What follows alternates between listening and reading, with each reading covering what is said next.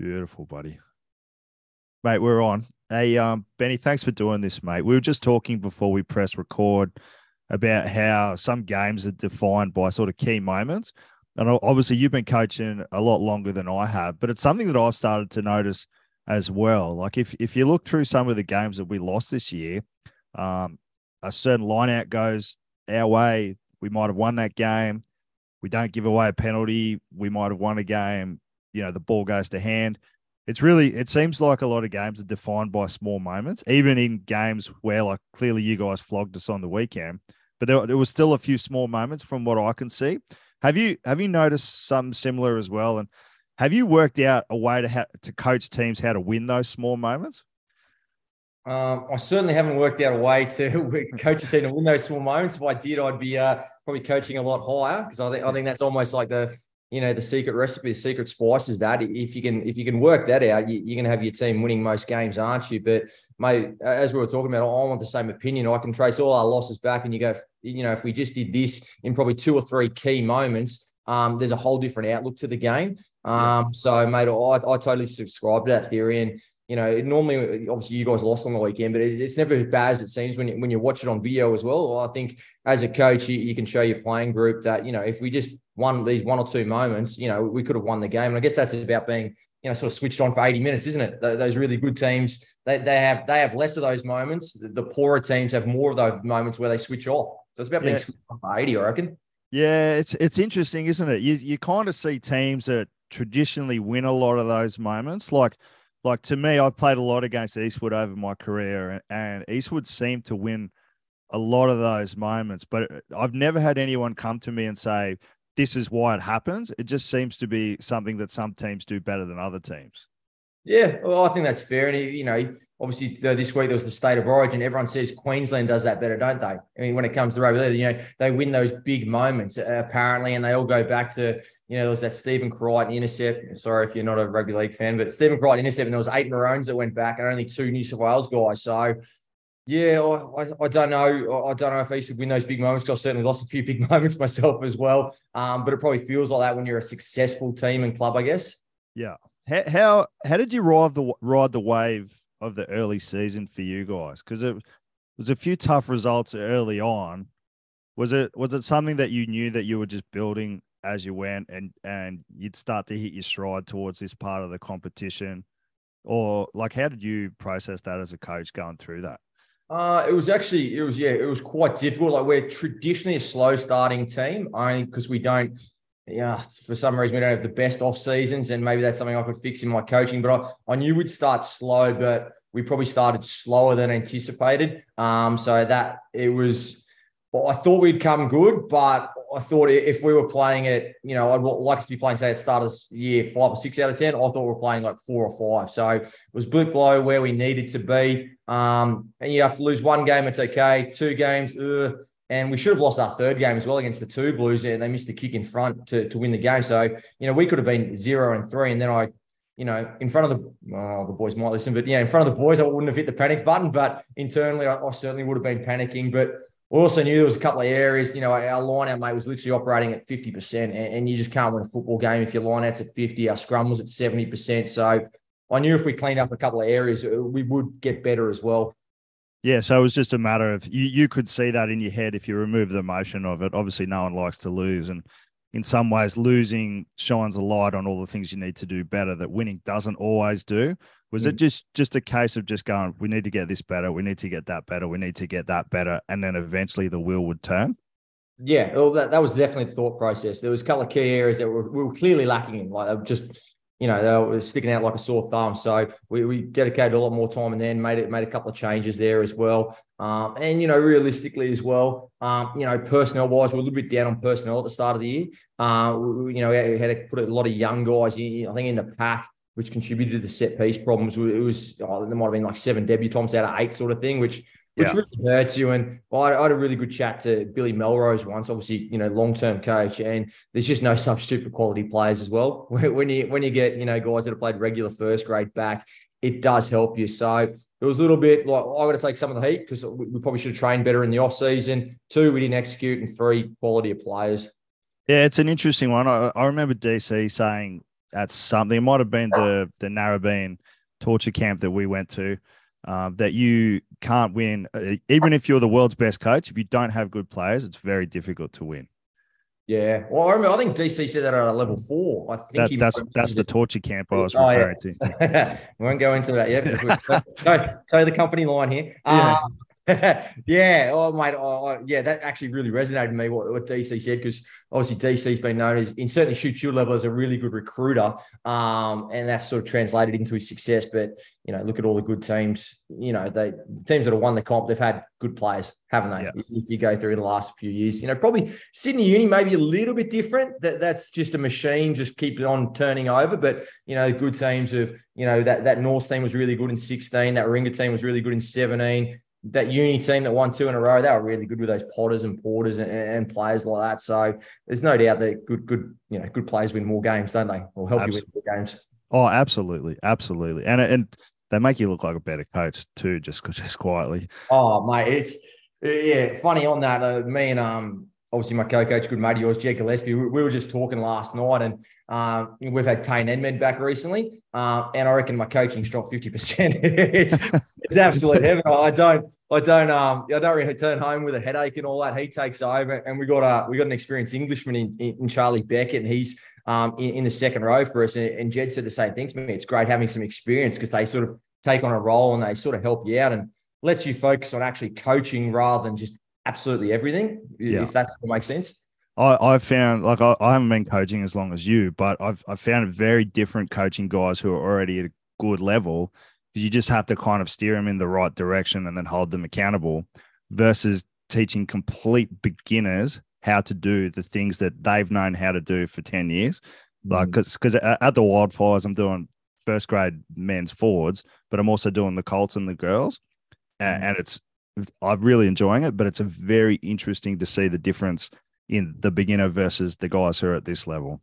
Yeah, that, that, and I actually reckon that would be really challenging personally for me. Um, luckily, I'm, I do first grade only. I'll touch base with lower grades, but mainly first grade. But you can just see, I know what you're talking about when a young kid comes up and say he hasn't been through like a, um, you know, a, a really good school system, hasn't been an academy or anything like. They're just so raw, so you can see the talent. But you literally have to, you have to teach them everything. You you got to teach them, say, ten things. Where a kid, let's say, it's come through the academy, you got to teach him maybe seven or eight, a kid that has had no sort of experience, but just you can see something about him. You got to teach, you know, so many things like, you know, 12, 15. Yeah, it's it's it's interesting. I've also found something difficult is when you've got the guys who are basically super rugby players and you bring like a young guy from Colts into grade, uh, from from a scrum or a lineout point of view, you spend all your time, or you should spend all your time on the young guy, getting them up to standard, but then the other guys don't get the attention that they need and deserve. And in reality, they're the ones that you get judged on. So mm-hmm. I've found that balance very challenging as well. Is that something you've experienced? Yep, I can give you a really good example of that. I, um, Chris Bell's been our sort of 10, 15 for the last couple of years, 27 years old, pretty much knows what he's doing. So reasonably experienced player. But I reckon, and I had to talk to him in the offseason, I reckon I've really ne- neglected him over the last two or three years. Of course, he didn't need as much help as the other guys, I sort of just let him flow through. And I, I didn't think his game had evolved that much because I hadn't coached him much. He was still doing what he did when he first came to me in 2020. So it was actually a work on for me this year is to make sure I give my top guys or the guys that don't need as, you know, in theory, don't need as much coach, make sure they get at least some love as well and just trying to refine and make them become better players as well. Because you can get stuck in making the one that needs a lot of progress, giving him all your time and you neglect the guys that you know, probably ultimately win you more football games, don't they? And, and they're the ones that, that we get judged on, really. Yeah. Like as much as you want to help the young guy of coming from Colts into grade, it's really the first grade guys that uh who we get, you know, judged, criticized, praised on. Yeah, no, no, t- totally agree, mate. So it is important to, and obviously it's one of the challenges of coaching, isn't it? You, you can't give 100% love to 15 players. So you, you got to work out how, how you spread it around. How, do you give guys feedback? Is that a weekly thing for you? Will you send them clips? Do you sit down with guys? What's what's your sort of process there? Yeah, we, we do it on so they get sort of post post the game. They get a, a, little questionnaire where they do you know two things they did well yeah, as part of their you know medical screening as well. But at the end, there's like two things you did well, um, two things you need to work on. Um, I generally go more towards the the backs and do that stuff and leave Jed to the forwards. Um, yeah. And we sort of go through the game. There's two things you did well in the game. Sorry, two things you need to work on. Um, and then some of the boys they they like going through like you know they like going through the whole game. Um, which is very time consuming. Michael Isley, if you're listening, um, um, but you, you, can you can fit in a few where you do you know um, full game review. You fit in a few where you do clips. Other guys just like chatting via um, WhatsApp. Um, other guys like a phone call. So it's about working out what um, each individual wants. Yeah, so tailoring the feedback to to get the most out of the individual. So with James Whalen, you'd have to hit him with a brick over the head for, for him to take in any information.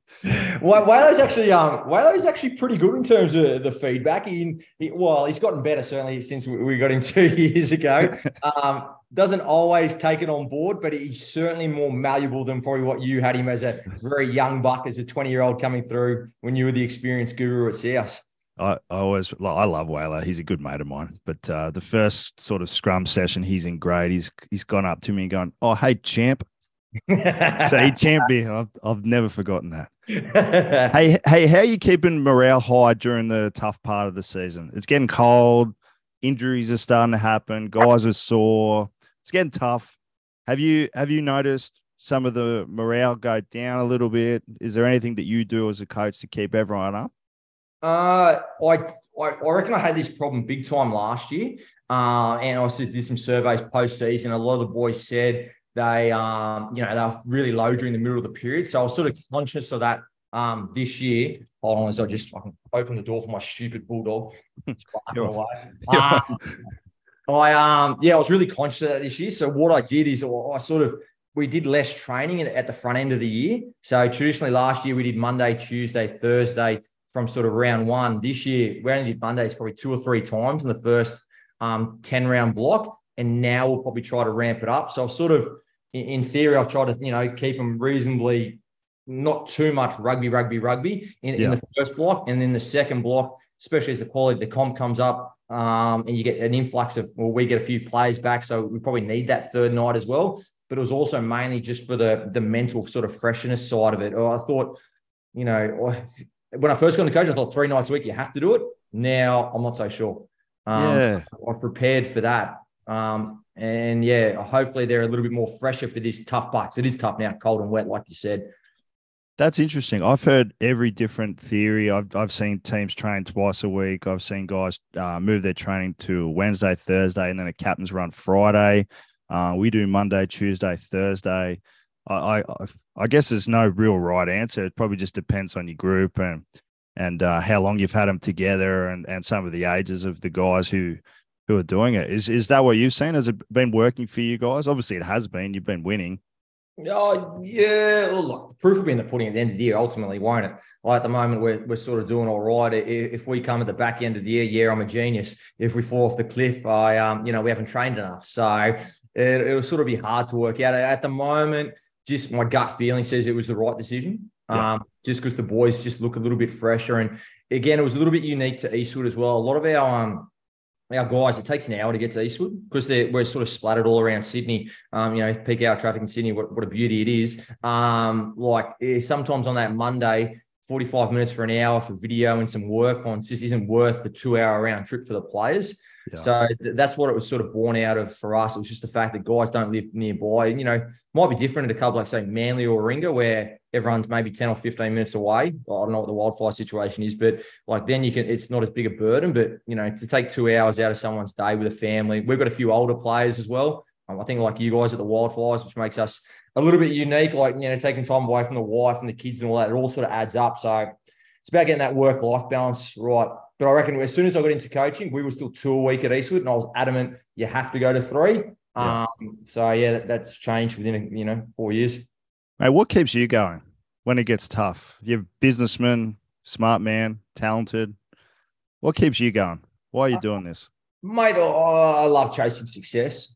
That's what gets me going. I'm a competitive person. So when it's, you know, cold and wet, like I just know we have to get this done in order to sort of win the game it's easy for me to say as a coach as well with my, you know, 10 layers of clothing on and all that yeah. in, in, the rain. Um, but uh, that's it. That's what gets me going, mate. I, I, I, just know you, in order to be successful, you, you got to work hard. And you know, it's not always perfect either, is it? So you, got to understand that there's got to there's going to be ebbs and flows throughout a season. There's going to be ebbs and flows in your business. Um, so you can't just take all the good stuff. Um, you know, that, that's sort of oh, I really got to. I really don't like sort of you know the, the term like you know flat track bully. So you're really up when it when it's good and you're going. Yeah. Or I reckon the, the people that are most successful that sort of rise up when you when you're up against a bit of adversity. So or I try to when, when it's a tougher time, or I try to bring the group more energy, or I try to work a little bit harder, sort of thing, because I, I want to help the boys get up, and, and I, mate, I just don't want to fail as well. have Have you always had that, or is that something you've sort of cultivated over the last sort of five years?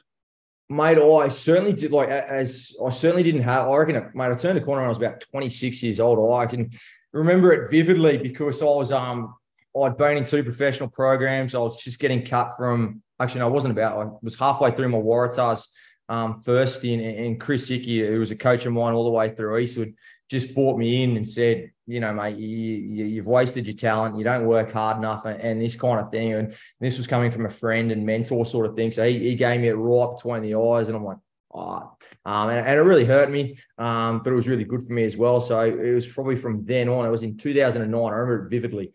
Yeah. Um, and, and, from then on, mate, I just tried to work as hard as possible, whether I was a player, whether it was in my business or, or whatever it was, whatever I was trying to succeed in, I wanted to go at it 100%. But it, it took me a while to learn it. What, what is it like? Had anyone tr- up to that point tried to have that conversation with you? Or was it because it was someone that you respect so much, like Chris, who you have that relationship with, who just sat you down and was really honest with you that it actually got through? It was, or was that something that no one had ever spoken to you about before? Were you aware of it? I no, I, don't think I was really aware of it. it. To be perfectly honest, I sort of just going through, and I thought I was reasonably successful. You know, played in a couple of grand finals, been at the Brumbies, played NPC, so I thought I was doing all right. Um, but in reality, I wasn't. Like looking back now, I was only doing lucky to be doing 50 to 60% of what I needed to be to sort of reach my potential. So, um, and no one, I wish someone had told me that early. Like, I wish someone had told me that when I was like 20. Um. But then if I was 20, I don't know if I would have been ready to hear it. I would have just sort of passed on, yeah, sure, mate, um, sort of thing. So, yeah, I, I, don't really know what the answer. It does help though, coming from someone um, that you have respect for and, and you've yeah. got a relationship with. If it's just you know some coach you've known for six weeks or something, or yeah, I don't know if it wouldn't have worked. I'm like, mate, you don't know me. you don't know how hard I work or something. So um, yeah, it was probably good timing from Chris, and you know he was an experienced coach by that stage, so he knew when to pull the trigger on me. I, I want to ask about Chris because he's he's a bit of a legend in rugby circles. But in terms of taking that hard conversation that that he had with you, which has clearly benefited the next part of your life, how, how do you go about having hard conversations with players? And how are you finding? I want to be a bit general because I know some of the guys will listen, but but like how are you finding this generation? Are they open to those hard conversations? Yeah, how how are you finding that?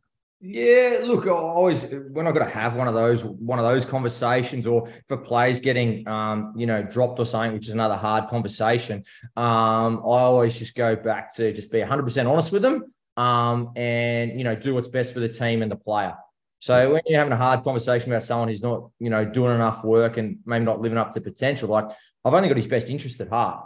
Yeah. Um, so you know, I'm doing a good thing. It's a hard conversation, but I'm actually doing a good thing for him. Um, and then you can't you know, you, you, might sugarcoat it a little bit, but you've got to be 100% honest with them because it, otherwise it'll come back and, and, bite you in the ass. You know, oh, but you said, you know, this or that. Um, so I think if you're just 100% honest with them, um, you got their best interest at heart, um, and you're doing the best thing for the team. Um, that's how I say it. That's what I say in my head as I, as I have those hard conversations. Oh, this is best for the team. This is best for the individual. It's actually going to help them. So, uh, in terms of the generational stuff, um, mate, I I still think individuals are individuals. Um, so some some guys will take it really good and, and they just come into me and go, yeah, mate, batch, you're right. You know, I haven't been. Other guys will just say, no, you're totally wrong, and you know, kick up a stink. Um, so it's yeah, I don't know if it's so much generational. You know, if you probably asked the coach from 20 years ago that they would have had the same thing. You know, this guy took it well, this guy didn't take it well. So um, yeah, that, that's where I stand on that. That yeah, that's totally fair, totally fair comment, and probably pretty accurate. I'd imagine. Like I I didn't realize how lazy I was until the last year of my career. And I wouldn't have listened probably to that feedback uh, right up until the end, which is 15 years too late. Yeah. How, how do you, those guys that don't take the feedback well, how do you do you just let them sit with it or do you like how do you stop them from being a problem with the with the group? Yeah. Do you not even think or do you not even think about that? No, no, you do think about it because some guys obviously, you know, they can take it poorly, um, and they can be really sort of, you know, sulky around training, and that sort of affects the playing group. So then, and then I, I think you sort of, you know, you you actually have to talk to them again, sort of thing, and say, look, I've noticed you reacted this way, or you know, why have you reacted this way? Try to get to the bottom of it, you know, how they're feeling and all that. Um, and then eventually, sometimes, mate, you just got to tell them that you know you can't you can't play here unless you're going to improve your attitude and that's obviously the hardest conversation you, you, can possibly have with a with a player that you know essentially telling him you're not wanted um but you sort of i guess for me, it'd be sort of saying, look, mate, if, if you don't improve this, we, we can't have you around the whatever the first grade group because you're actually bringing everyone else down. So you've got a choice here. Um, you know, it's up to you. So which can be horrible as a coach because you're thinking, God, if I if he walks out on me, you know, I'm now down to only one tight end prop or something, and you know, it's going to, you know, uh, you know, screw up my entire squad. But mate, you can't have a player who's a sort of cancer in the team because it's just going to, you know, it'll infect one, then it'll infect two, then it'll infect three, four. So you, you can't let that happen. How do you work? Actually, let's talk about Chris Hickey. Hmm. Uh, obviously, a mentor of yours. We've we've just gone through the level four course. I've been connected with Matt Williams, who's been fantastic. Obviously, Chris Hickey's a great mentor of yours. Do you do you think having a mentor is a valuable thing for young coaches or, or even older coaches? And, and what are some things that you've picked up from Chris along the way? Um, yeah, well, firstly, yeah, Chris definitely is a mentor. Like he's he was the one that brought me into first grade, kept in touch with me throughout all my travels as a footy player. When I got coached, when I got into coaching and everything. So Chris has been really good to me. Um, and, we still touch base every couple of weeks. He'll send me notes on the team. I can call him anytime if I'm having problems about anything. So Chris, Hickey's um, really good. And mate, it's just just little conversations where you just pick up little things. Um, so you know, sometimes you probably find a lot of the times actually guys just sort of um, reaffirm that you're on the right track, which is actually also really nice. Yeah. Um, it's nice to know that you know an experienced coach like him thinks um, you're doing the right thing. So one that's really nice, and just mate, it's just it'd be just only you know it's never reinventing the wheel when he offers me advice, but there's just one or two things where I go, oh yeah, well, I actually could use that. Um, so it's I don't know, and it's it's just nice to get that. I like the affirmation part of it. I don't know if that's an ego thing. Um, yeah. but also, mate, I'm always looking to get better. Um, and why wouldn't I go to a guy with 20 years experience in coaching? So if I can, you know, an hour's worth conversation for two little tidbits of gold is 100% worth it to me. That's that's the whole reason I do this podcast. Is it I originally started as like a business thing, which is the dumbest thing ever, and then realized how much I could learn from it. And it's honestly talking to talking to smart people. You might just pick up one thing about how they approach something or the way they think about something, but it's incredibly valuable, I think. Yeah, mate, I agree. And mate, uh, you know, obviously on the podcast, but I do want to tell you, I listen to the podcast as well for the, that exact same reason. And then when I hear something good, I'll just write it down in my phone and put it in my notes. Got this big notes section with little ideas that I pick up from different people, mate. I, you know, I'll read newspaper articles on coaching. I'm like, oh, that's a nice one. Or see a good quote, take a photo of that. Scrolling through Instagram on those different, I follow different, you know, coaching ones and stuff like that. Like, you, know, you just always got to be trying to pick up information to, to help yourself and, and try to get better. Do you, do you do any formal personal development? Like, will you go and spend a week somewhere at the end of the year, or is it more just just informal, kind of like I do, where you're just always open to new ideas and talking to smart people? Yeah, well, I reckon I'm probably more on the informal side, like you. Like I sort of, you know, last year I was really lucky. My, my brother's mate um is an S&C at the Seattle Seahawks in oh, the yeah. NFL, so went over there, saw talked to him and saw a few things about their their training and all that. So that that was really awesome. But that was you know also tied in with a very fun trip to the US. So you know a little bit of A, a little bit of B there, um, and just like. I guess, yeah, I'm like you. I pick up little tidbits, write it down. I like reading as well. So I like those books and I take notes or I dog tag the years of books and stuff like that. But I don't essentially go, you know, I'm going to do two weeks of professional development or something like that. Yeah. Um, so or I'm going to work on my communication, or I'm going to work yeah. on an understanding of kick return strategy, or I'm going to learn more about forward play. And you sort of have it formally written down, and you go and You don't think I don't think like that. Do you do you no, think I, like see, I don't think like that either. But sometimes I feel like I should think like that.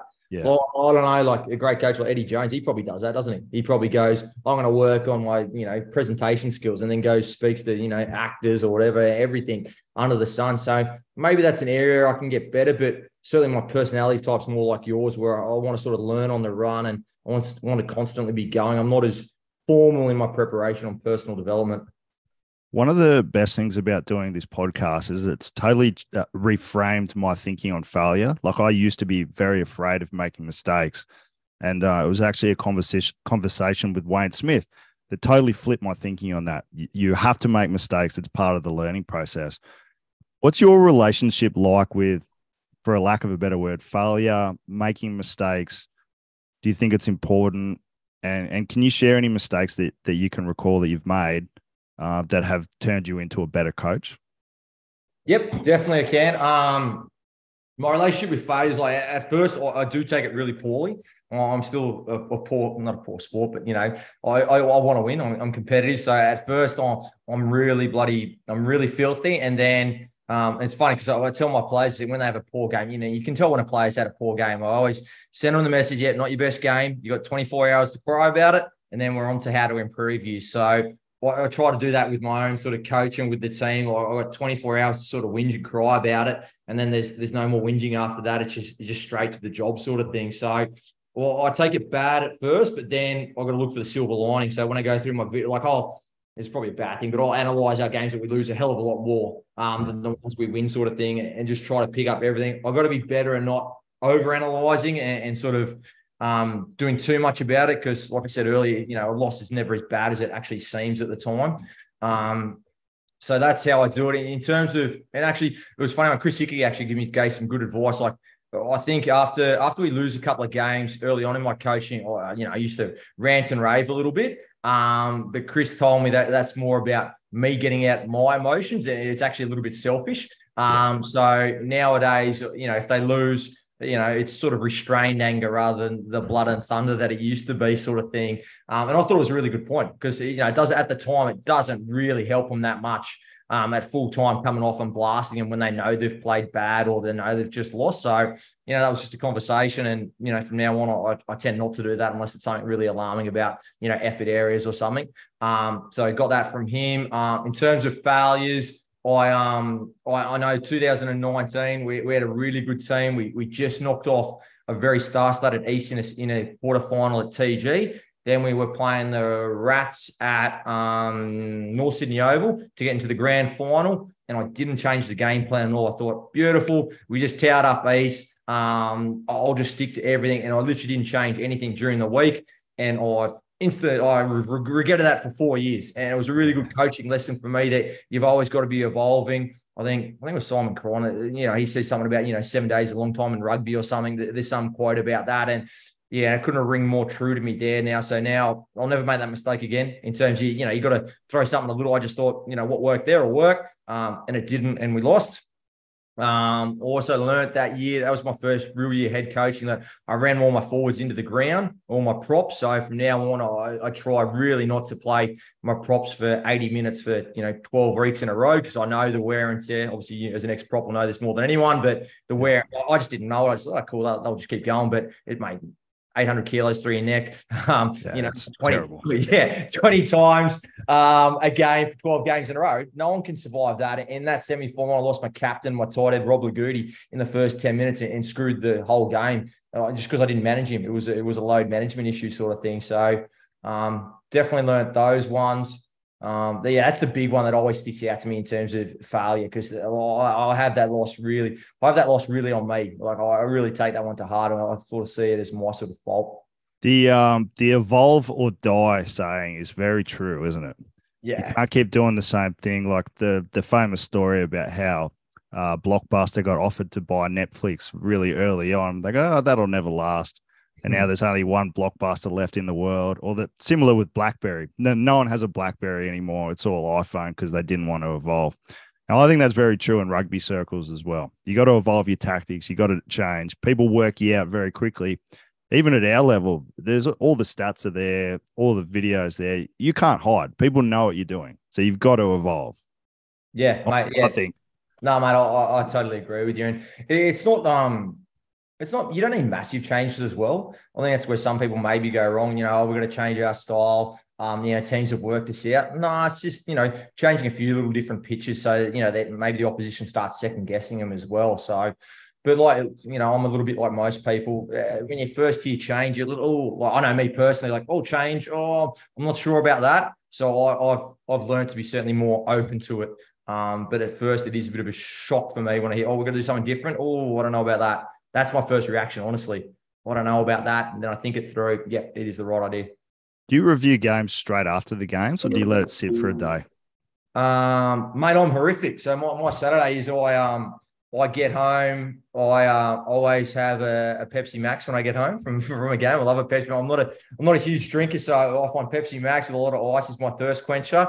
I'll then order some Uber Eats. So Saturday night's a treat meal. Uh, and then I'll dive into my video for four or five hours. I'll uh, go to bed about 1, 1 a.m. or 2 a.m. I can't sleep because I'm thinking about the game still. I get up at 7 or 8 a.m. and then I'll go back into it. So maybe not the best habit to get into, um, but it's one I can't help. It's interesting. Like I know Jed does the same thing. I I need to remove the emotion from it so that I can look at it analytically rather than going, fuck, why did they do that? They that. yeah you know, ra- rather than doing that. Um, but that's just how I work. But I know a lot of guys will do it the night after the game. Is it how, how long do you spend on it during a week? Is it actually what's your week like in general? Because I I I've been at two clubs now coaching. I've seen some of the behind the scenes of what goes into being a Shute Shield head coach. It's a tough job. What's what's an average week like for you? Uh, average week. So I guess let's work from game day. Like Saturday's your big day. You get there at 12. And like I said, I'll probably stop rugby at 12 at night. So that's a big day. Sunday or I have is a really big day. I, think Sunday's important to have a big day at our level because all the boys are free. Like they're not at work, they're not at uni. So you've got to get all your review done. By, you know, our rule is on, on Sunday night. Um, so Sunday's a big day. I try to knock off at about like three or four on a Sunday. So I get a bit of get a bit of you know bent time, whatever you want to call it, um, downtime from rugby. So and then Monday morning, I, I, sort of do my gym work, and then I'm back on. So let's say it's sort of more like a a half day on Monday. You know, you got to watch all your film of the next week's game. So you watch, you know, two or three games of the one. You go in on a Monday, we train. So I'll be in there at about four o'clock, four till say eight. Um, Tuesday, you're prepping for sort of that that training one. So let, us call that more of a sort of like a, a half day. Again, you're making sure you're making all those tough phone calls in the morning. Then you're getting there in the afternoon, sort of, you know, again, four to your bigger training session, 8 30, 9 at night. Uh, Wednesday morning, you, you're going through it's probably like admin day. Like, so, you know, guys have asked from um, you know, different things throughout the grade. The clubs ask for different things there. So, but that, that's really only sort of a couple of hours. I, I try to stay away from the club on, on, a Wednesday. Uh, I've got another business where I own a gym. So that, that's where I sort of do the, my gym stuff for half a day. Um, and then Thursday, that's certainly a lighter training run, um, just putting the finishing touches. So call that half a day. And then Friday is more Friday. Friday's pretty rugby free.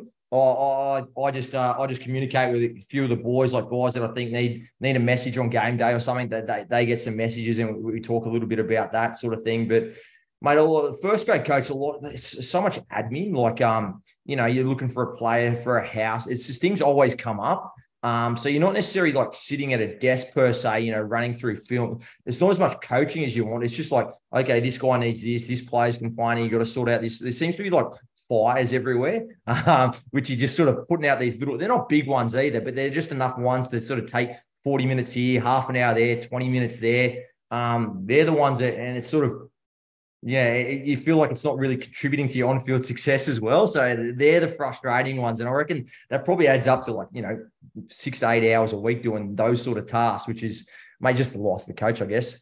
I, I reckon there'd be quite a few Shute Shield coaches listening, just nodding their head, going, "Ah, I'm glad he has to go through that as well." yeah, well, you know, I've talked to a few of them after games and all that, and then you, you talk about your frustrations and all that. So yeah, it's it's certainly not unique to Eastwood or, or me and all that. It's just I guess it's just the nature of the business, the nature of Shute Shield, that semi-professional level. It's just you, you, know, you're getting things at different hours. You're getting a phone call at 11 p.m. You're getting a phone call at 6 a.m. Whereas in a professional environment, you know, they're in there all the time, aren't they? So it's whatever eight till three, whatever they, they train nowadays. How have you seen the Shute Shield evolve over your time? Yeah, it's a funny one that, and you know, you don't want to, you never want to say like you don't want to be like one of those old people say it was like better in your time or anything like that. So it's interesting. I think that the coverage and the support is better than ever now.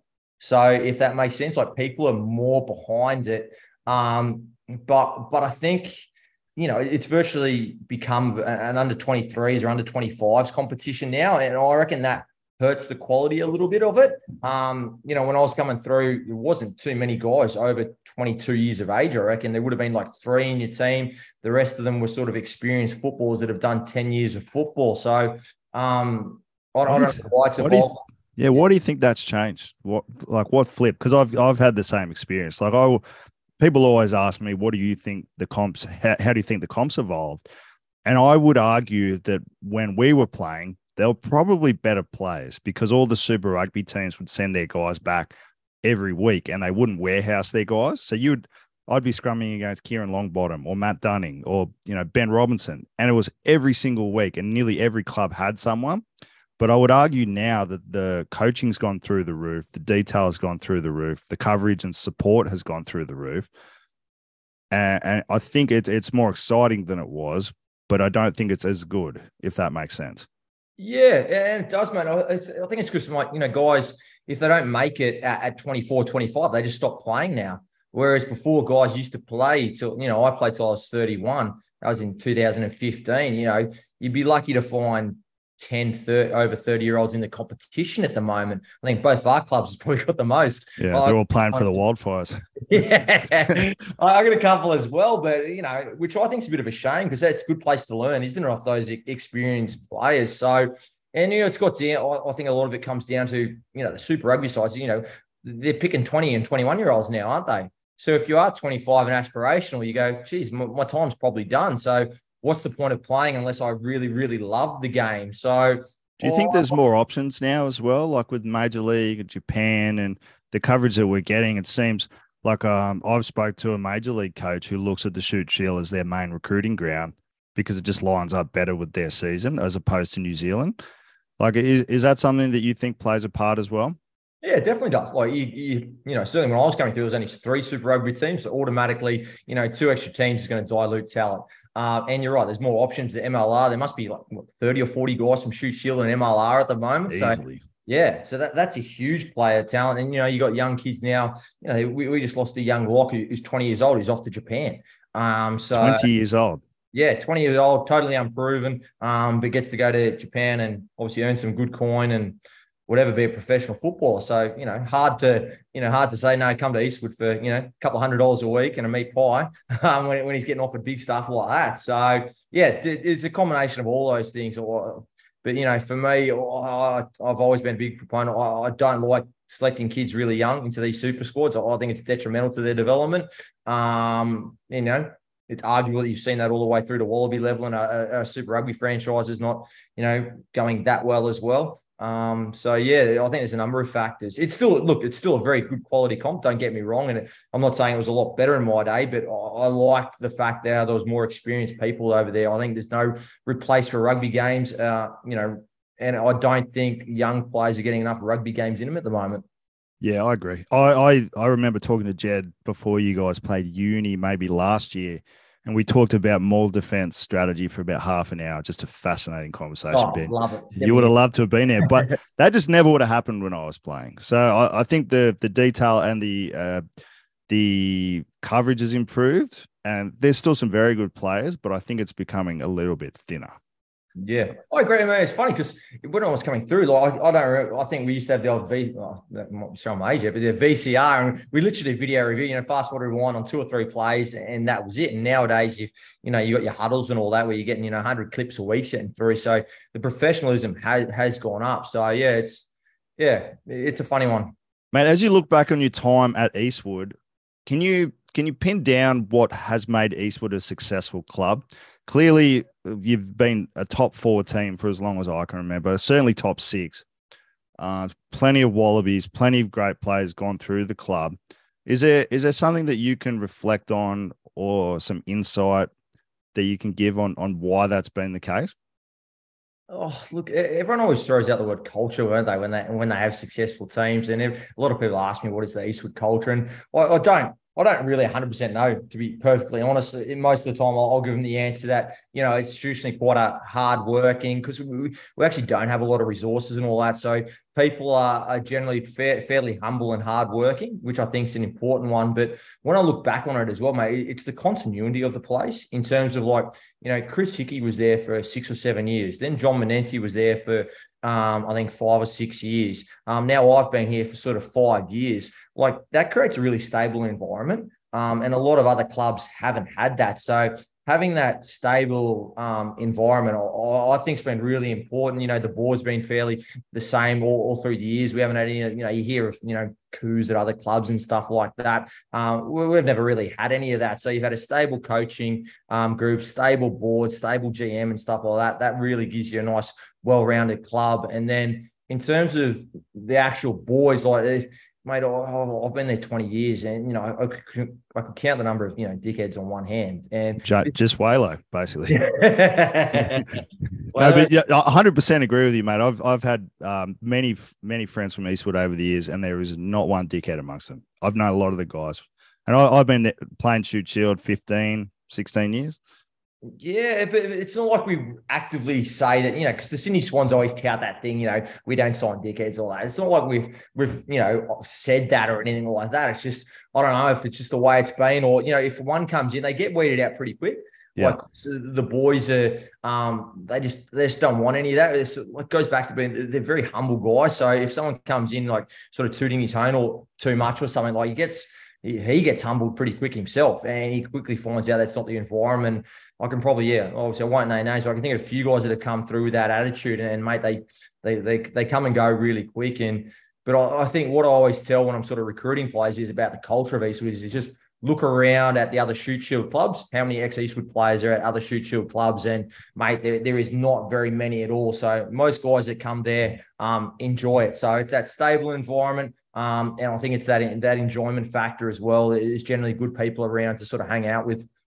What, mate? I was actually I had a different question I was going to ask you. This is probably going to pump your tires a little bit. What are you What are you world class at? I had someone ask me that the other day, and I found it a very confronting question because I don't like talking positively about myself. Hmm. But it's an interesting question because we're all really good at something. What are you world class at? Mate, like honestly, man, I'm not world class at anything. Like, well, what? Like, well, I can't think of any any facet where I can go that I'm so much better than anyone else, or even if I'm like so much better than any of the other Shute Shield coaches. Or so I don't think I'm, I'm world. I don't think I'm world class at anything in, particular. I think um, you know, I'm reasonably good at some things, or like I, I like to think um, it's a small little detail, but I, I like to think I read, read, body language pretty good. Um, and, and, I can tell when, when a person's down or when a player's up, sort of thing, and that can affect selection or, or what you say to them and that kind of thing. So I'd say that that's one of my my biggest strengths. Um, but I certainly wouldn't say you know there's you know millions of people in the world that are better than me at it. So I don't know, you know, it's, it's not to become you know the best in the world. You know, an elite coach at, you know, winning a World Cup where you can truly say that you're world class at something. So mate, I'm just I'm just constantly looking to get better, realizing that I'm nowhere near the finished product as a coach. What do you have to get better at?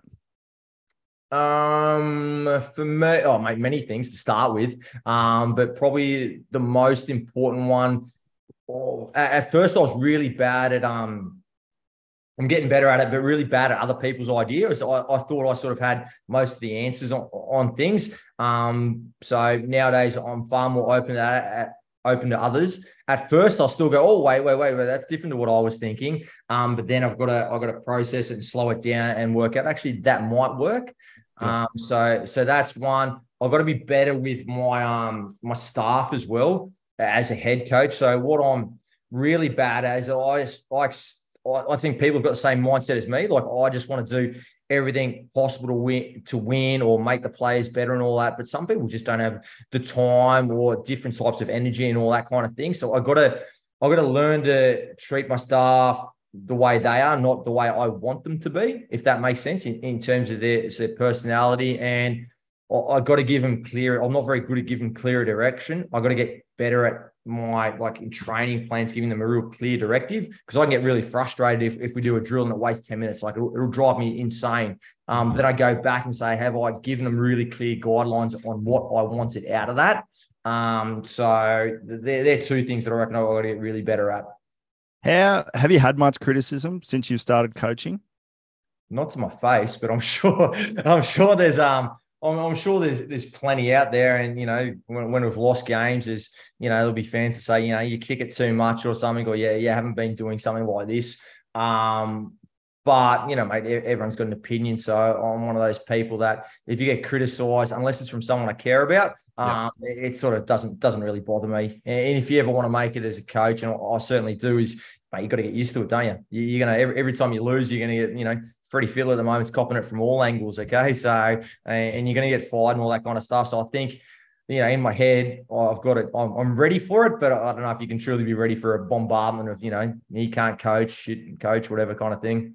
It's funny. I was I was telling one of our players during the week, uh, you're a genius coach one week, you're an idiot the next week, and that's just what you got to live with. Wait, I literally had that the last two weeks. We got absolutely hammered by Sydney Uni, and we played so bad. Um, and like you know, you hear different things or you see different things, and oh yeah, they mate, they didn't even look like they were coached. And then a week later, oh geez, they were brilliantly coached against. I was like, Jesus, in one week, I'm told I've gone from the worst coach to the best coach. So you, you got to take it all with a pinch of salt, don't you?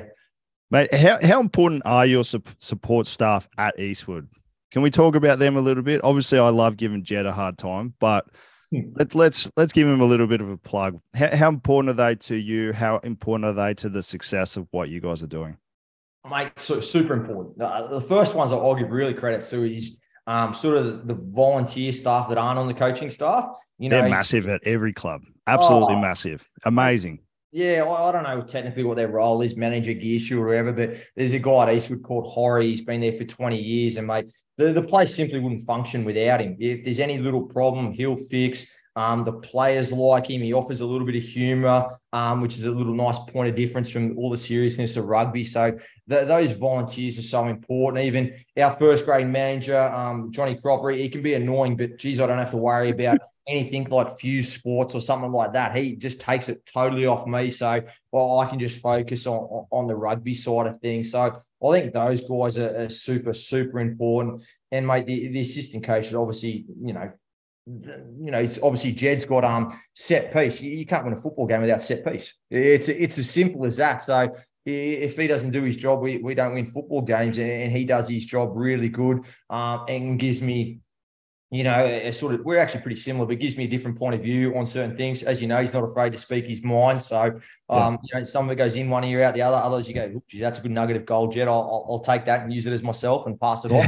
because um, he's a smart guy, and you know, my defense coach just um, Steve Tuynman. So he's a he's an ex Wallaby. You know, we deliberately got him in. He's an older head, so you know, I don't know. I'm put throw him on the bus. Let's say he's older, um, and he's a really calming presence. So sometimes in the coaching box, I'm a little bit extravagant, um, but he'll just sort of, you know, I'll look at him and he's so calm, like, well, fuck, why am I acting like a pork chop when this bloke is, you know, coach the Waratahs forwards? Um, you know, he's just sitting there calmly. So they they all got a unique role, mate, and they all make my job a hell of a lot easier. And um, they're all contributing to helping us be a successful team and the individuals be successful, mate. So couldn't do it without them. I, I, as another assistant coach in the Shute Shield, I can only say how how tough a job it is if you're doing it well, or if you're doing it, if you're putting the effort into it that you should be putting into it. It's a very tough job, and yeah, I'm basically giving myself a pat on the back there as well. Oh, mate, it, it takes a, it takes a, it takes a lot of time up, doesn't it? Because you know, obviously, you, you're not getting paid for it as a living, um, and you know, you, your weekends are gone, um, your night times are gone three times a week, like at least I get a bit of coin for it. Like the assistant coaches get hardly anything. So, um, well, I reckon it is one of the harder job sort of thing, but it's one of those ones where, you know, you sort of, well, I'm sure you probably got in your head, you're sort of biding your time, hoping for an opportunity at some stage sort of thing, but it, it's bloody hard. It's time consuming. Look, it, it is, but it, equally it's rewarding, particularly when you've been going reasonably well. It's very rewarding. And, um, I, I personally like working with a, a motivated group of good people who are all on the same path. Like I really love that. So it's not it's not a chore to me, if that makes sense. Nah, I, then I guess that's what the good coaches are, mate, aren't they? Like they see it as less of a sort of a job and a, and a chore and more just you know something I'm, I'm going to do regardless whether I get paid or, or whatever. It's just the I'm, I'm the same as you, mate. Working towards a goal with a group of good blokes is something that really sort of I enjoy. Mate, Matt Williams had this great quote that he said to us. He goes, "Rugby is easy, people are hard." And, and, I couldn't agree with that more. I, I really like, as we just discussed, I really like working with good people. I find difficult people very hard to sort of wrap my head around. What what have you done? What have you learned about building relationships with your players? Is that something that came naturally to you, like you're you're a people person, or is it something that you've had to develop those skills over your coaching career?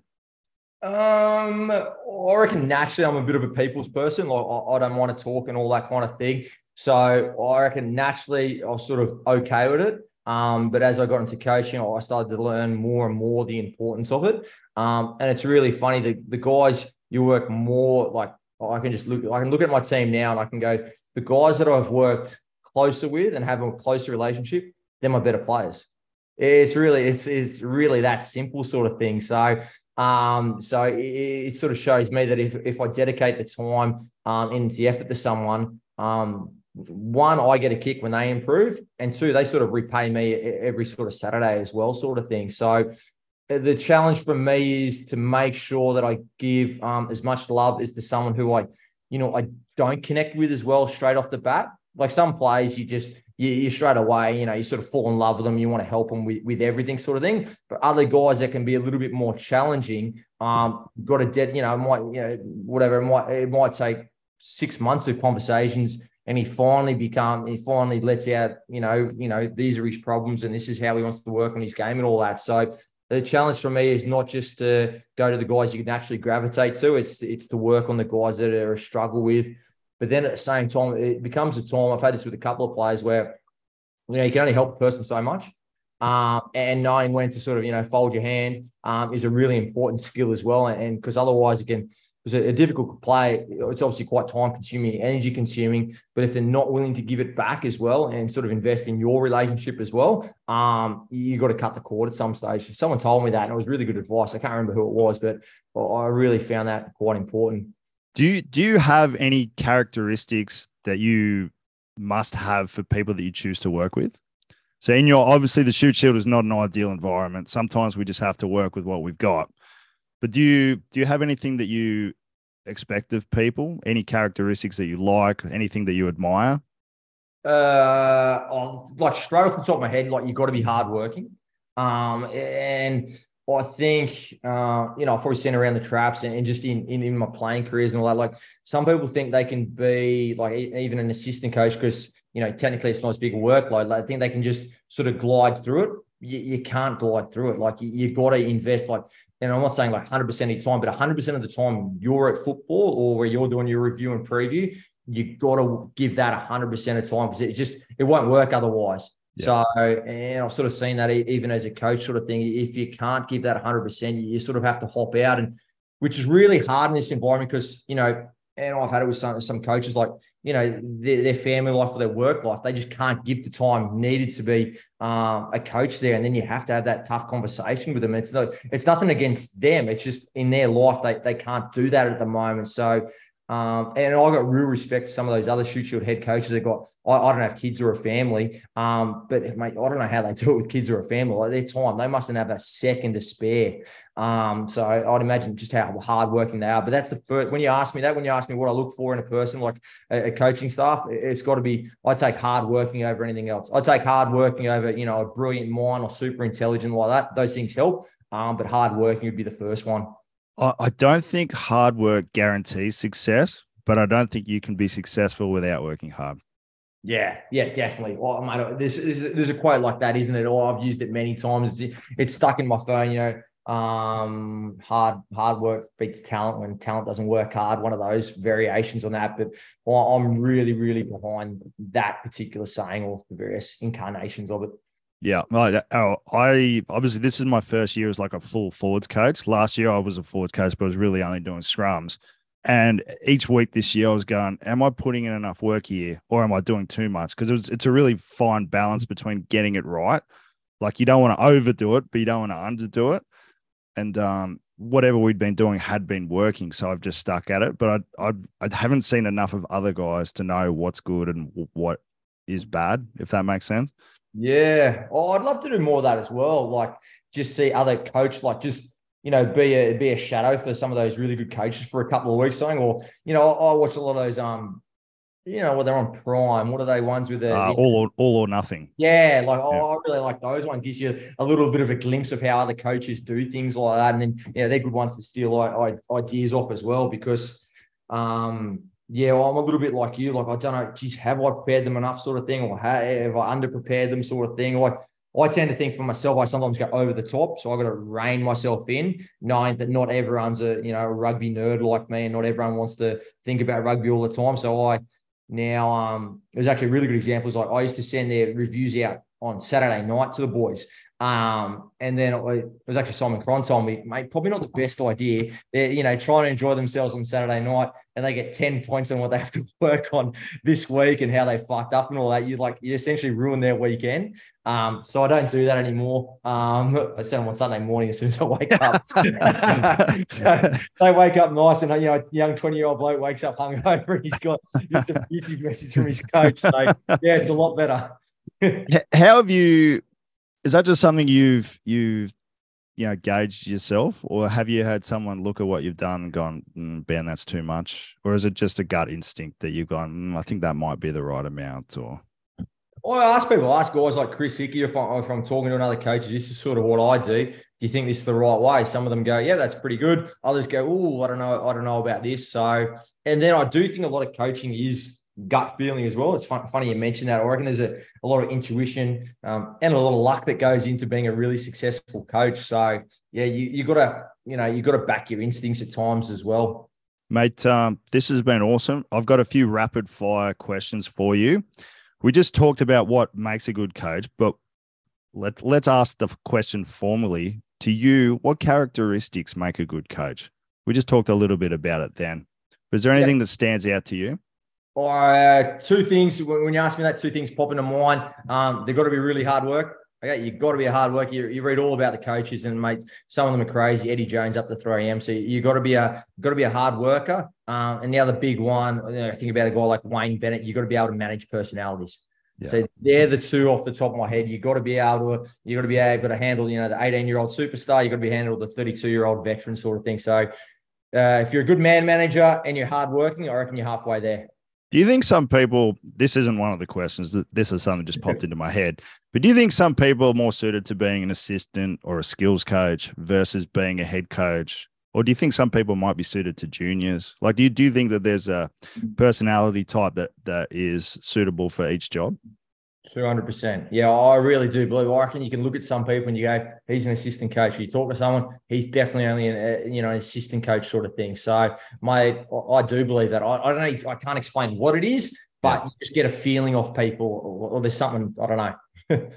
yeah, I I completely agree. I'm having that debate with myself at the moment whether I'd just be better off going all out as an assistant or or having a crack at at a higher job one day. I'd like to think that I'd want to challenge myself, but I, yeah, I don't, I don't know. Well, it's sort of, it might be one of those things that people have to learn as well. Like, because mm. yeah, for me, like I've never really been an assistant coach, so I don't know. Like, would I would I be a good assistant coach? I'd have to do it to find out. I'd like to think I could. And it's yeah. probably the same as you. Like, you're not going to know if you're a good head coach till you try it in some capacity, or you you get a greater role. So I'd say give it a go. Maybe that's what makes good head coaches, man. hey, are there any books, podcasts, movies, TV shows you recommend? We talked a little bit earlier about reading and some podcasts that you listen to. Are, are there any that you'd uh, recommend to the people listening? Yeah, so one of one of my favorite books is um, Pete Carroll's book uh, when he was coaching the Seattle Seahawks. I can't think of the name off the top of my head. Um, I've, I've got it on my Audible. Yeah, you keep talking, I'll find it. Uh, and the other one, which I really, really enjoyed, which I really should look up, um, to find the name for it. He's um, he was the head coach of the San Francisco 49ers um, from like 1985 to 92 when they were really successful. Um, I can't remember what his name is now, which sort of ruins it a little bit. Um, but they're the two off the top of my head, which, which I really enjoy. For some reason, I, I really like those sort of NFL books. Like they, have got so much management and issues they have to do. Um, I find them particularly interesting. The TV shows, like we mentioned, that those all or nothings, the, the Michael Jordan one, whatever that one was, yeah. I find them quite handy. Um, and the podcast ones, if I just click on my phone right now. I know I listen, I listen to your one, so I'm being legitimate there. I'm not just giving you a plug. The Great Coaches Leadership and Life podcast, I, I seem to listen to that one. Um, Jonny Wilkinson's one I find quite interesting. Um, it's about exploring human potential in the ex, you know, England 10. That's a good one. And the Coaching Cultural co- podcast.